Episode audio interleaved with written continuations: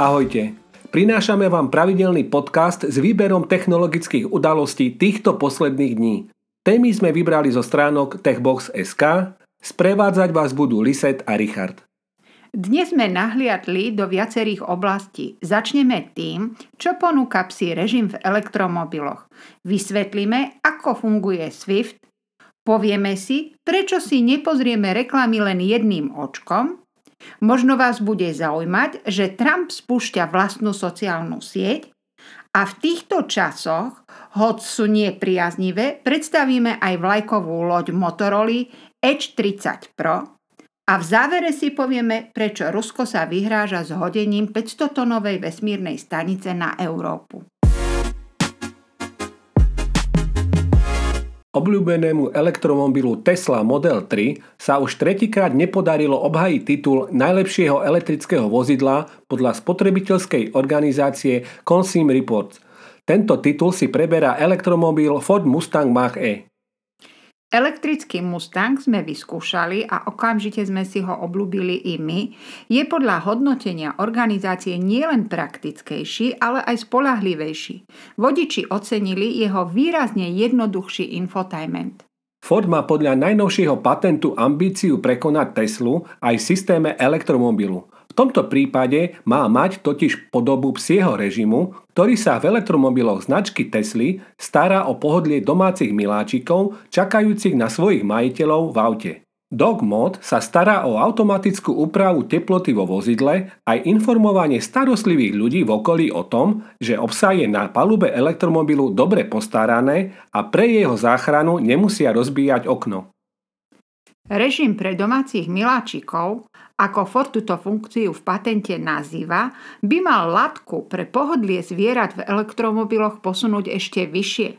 Vozidlo sa postará aj o automatické pootvorenie okien pre zabezpečenie prúdenia vzduchu a automatický posun sedadiel urobí tak, aby mali v aute zabezpečené pohodlie aj väčšie plemená psov. Infotainment systém vozidla má byť dokonca schopný prehrávať psovi zvukové nahrávky či videá, ktoré by ho mohli pri čakaní na majiteľa upokojiť či uspať. Samozrejmosťou je aj automatická aktivácia detskej poistky, aby sa šikovnejším domácim miláčikom nepodarilo z auta utiecť. Svojho štvornového priateľa by mali vedieť majiteľia skontrolovať aj na diálku prostredníctvom mobilnej aplikácie. Posledných dňoch čoraz častejšie počujeme o možnosti odstrihnutia Ruska od finančného systému SWIFT. Čo sa vlastne za touto skratkou skrýva a čo by to pre nás, ale najmä pre Rusko znamenalo? SWIFT patrí medzi tzv. BIC kódy, teda identifikačné kódy banky. V bankovníctve sa často označujú ako SWIFT kódy. BIC kódy sa využívajú len v SEPA zóne, no SWIFT si rozumie s celým svetom. Do SEPA zóny patria všetky európske krajiny platiace eurom plus Norsko, Island a Liechtensteinsko. SWIFT je medzinárodná spoločnosť, ktorá určuje bankám identifikačné kódy. Jej hlavnou úlohou je zabezpečiť bezpečné a stabilné spojenie medzi bankami a celým svetom. Vďaka tomu si môžu navzájom posielať informácie o finančných transakciách spolahlivo, no pritom rýchlo a hlavne lacno. Spoločnosť SWIFT bola založená v roku 1973 v Bruseli, systém začal pracovať v roku 1977. SWIFT je spoločnosť plne vlastnená členskými bankami, ktoré zároveň vytvárajú jej účastnícku sieť. Má 25 členné predstavenstvo, 11 členov je z Európskej únie, dvaja sú zo Švajčiarska, dvaja z Veľkej Británie a jeden z Ruska. Systém využíva 11 tisíc finančných inštitúcií vo viac ako 200 krajinách sveta. Vo februári 2022 bolo zaznamenaných takmer 40 miliónov swiftových správ. Asi 1% sa odošle z Ruska. Sieť na prenos dát využíva podmorské káble, dátové centra sú umiestnené v Holandsku, Švajčiarsku a v USA. Čo sa stane, ak Rusko nebude mať prístup k SWIFT? Išlo by o tvrdý a v podstate bezprecedentný krok, ktorý Ruskú federáciu odstrihne z tejto medzinárodnej platobnej siete. Keďže zaistuje prakticky všetky presuny finančných tokov, takto by Rusko prišlo o jednoduchý spôsob, ako platiť, ale i ako príjmať finančné prostriedky. Ide o sankciu, ktorá má obrovské ekonomické dopady. V Iráne, ktorý to zažil v roku 2012, to znamenalo pokles výroby a ropy o 50% a krajina prišla o 30% zahraničného obchodu. Samozrejme, nedotkne sa to len štátu a firiem. O možnosť presúvať peniaze prídu aj bežní občania. Ak deti študujú v zahraničí, nebudú im môcť rodičia poslať vreckové, ale ani zaplatiť školné. Ak niekto pracuje v zahraničí, nebude môcť poslať peniaze naspäť do Ruska.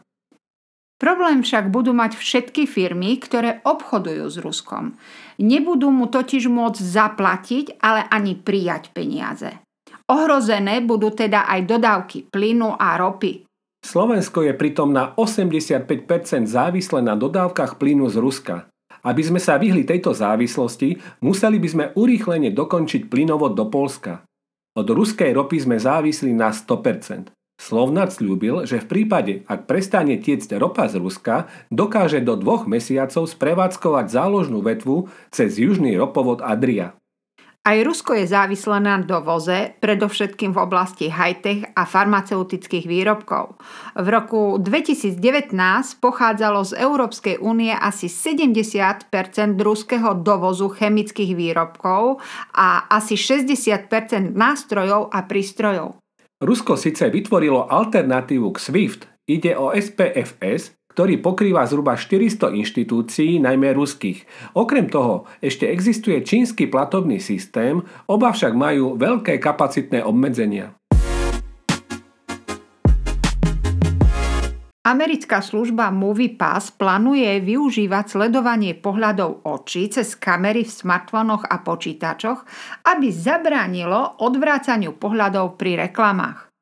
Podobné praktiky sledovania pohľadov očí sa využívajú pri marketingových prieskumoch, aby sa zistilo, ako dokážu aplikácie či reklamy udržať pozornosť používateľov.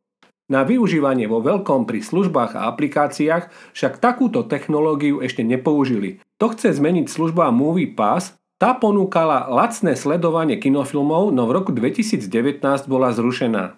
Dnes sú reklamy tak rozšírené, že väčšina z nás ich prepína, prípadne kým bežia, ideme robiť niečo iné.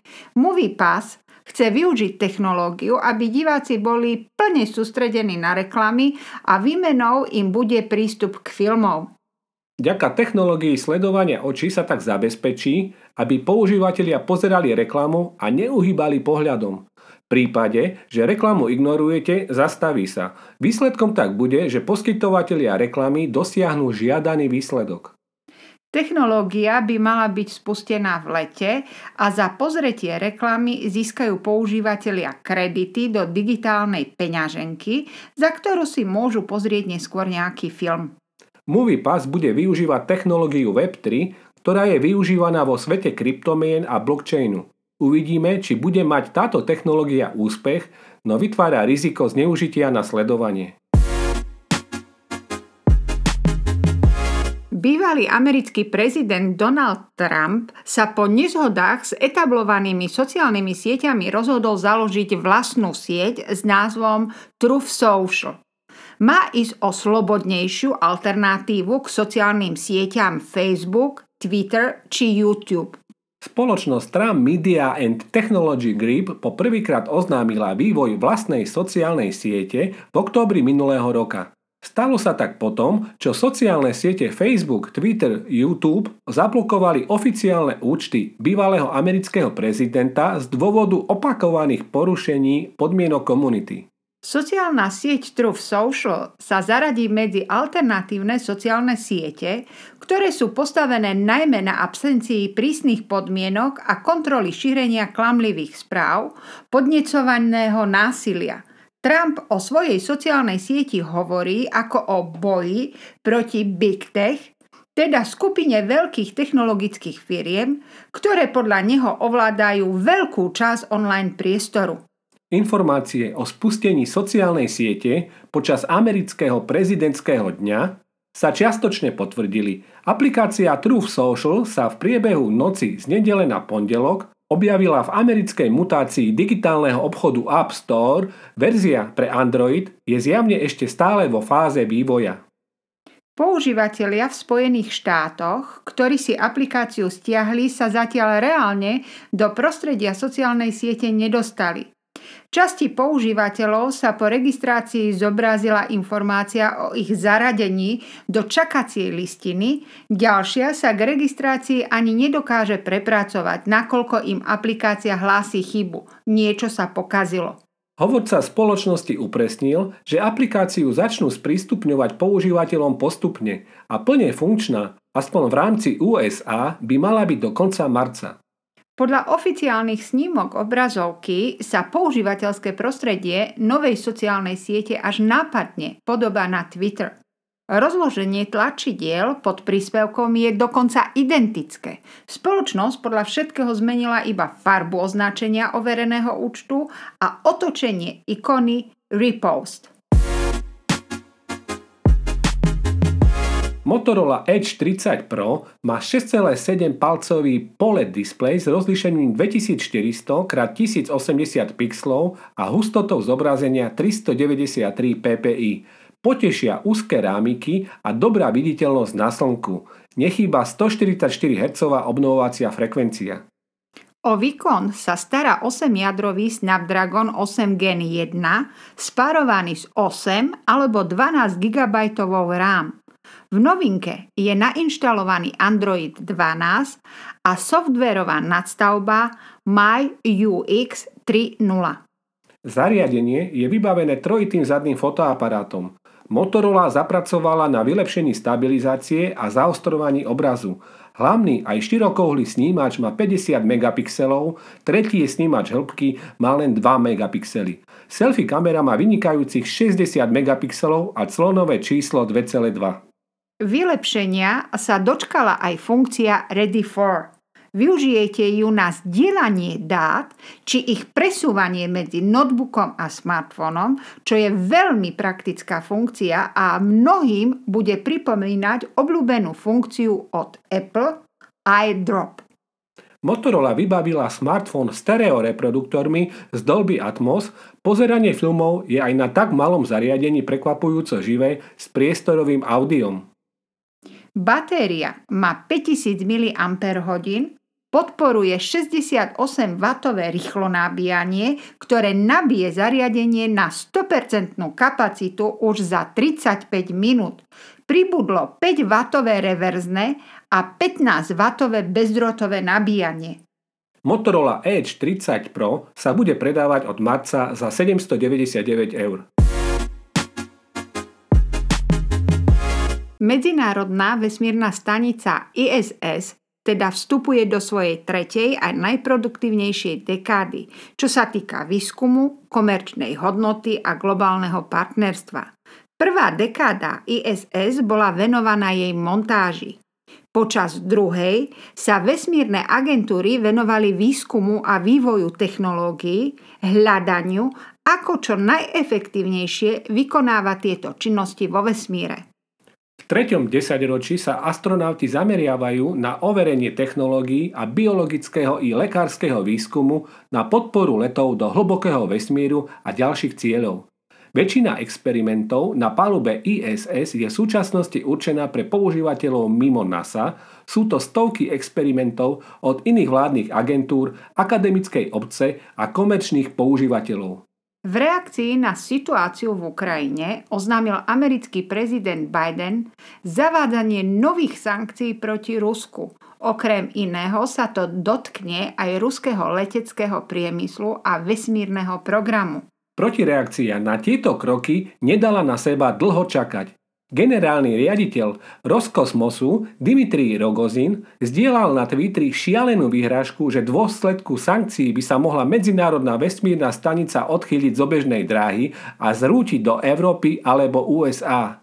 Ak zablokujete spoluprácu s nami, kto zachráni ISS pred nekontrolovaným deorbitom a ona spadne do Spojených štátov alebo Európy?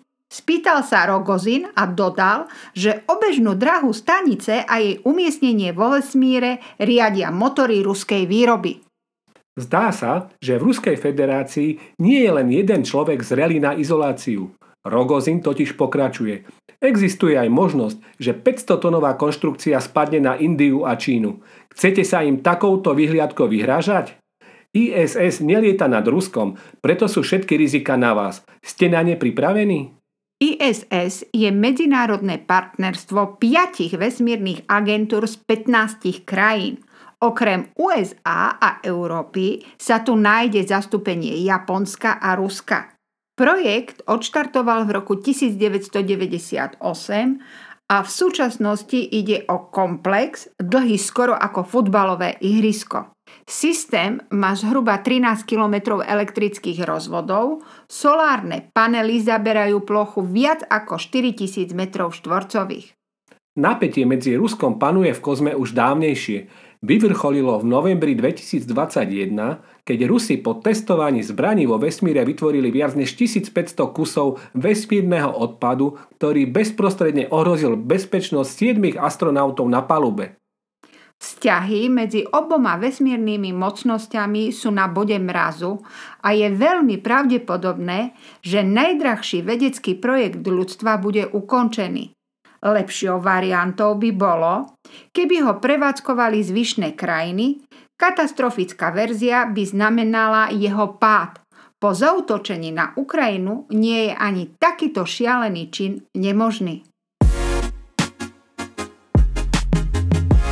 Naša redakcia naďalej žije technologickými novinkami, no nie sú jej cudzie ani udalosti na Ukrajine. Vždy aktuálne informácie nájdete na našom webe techbox.sk. Ahojte! Ahojte.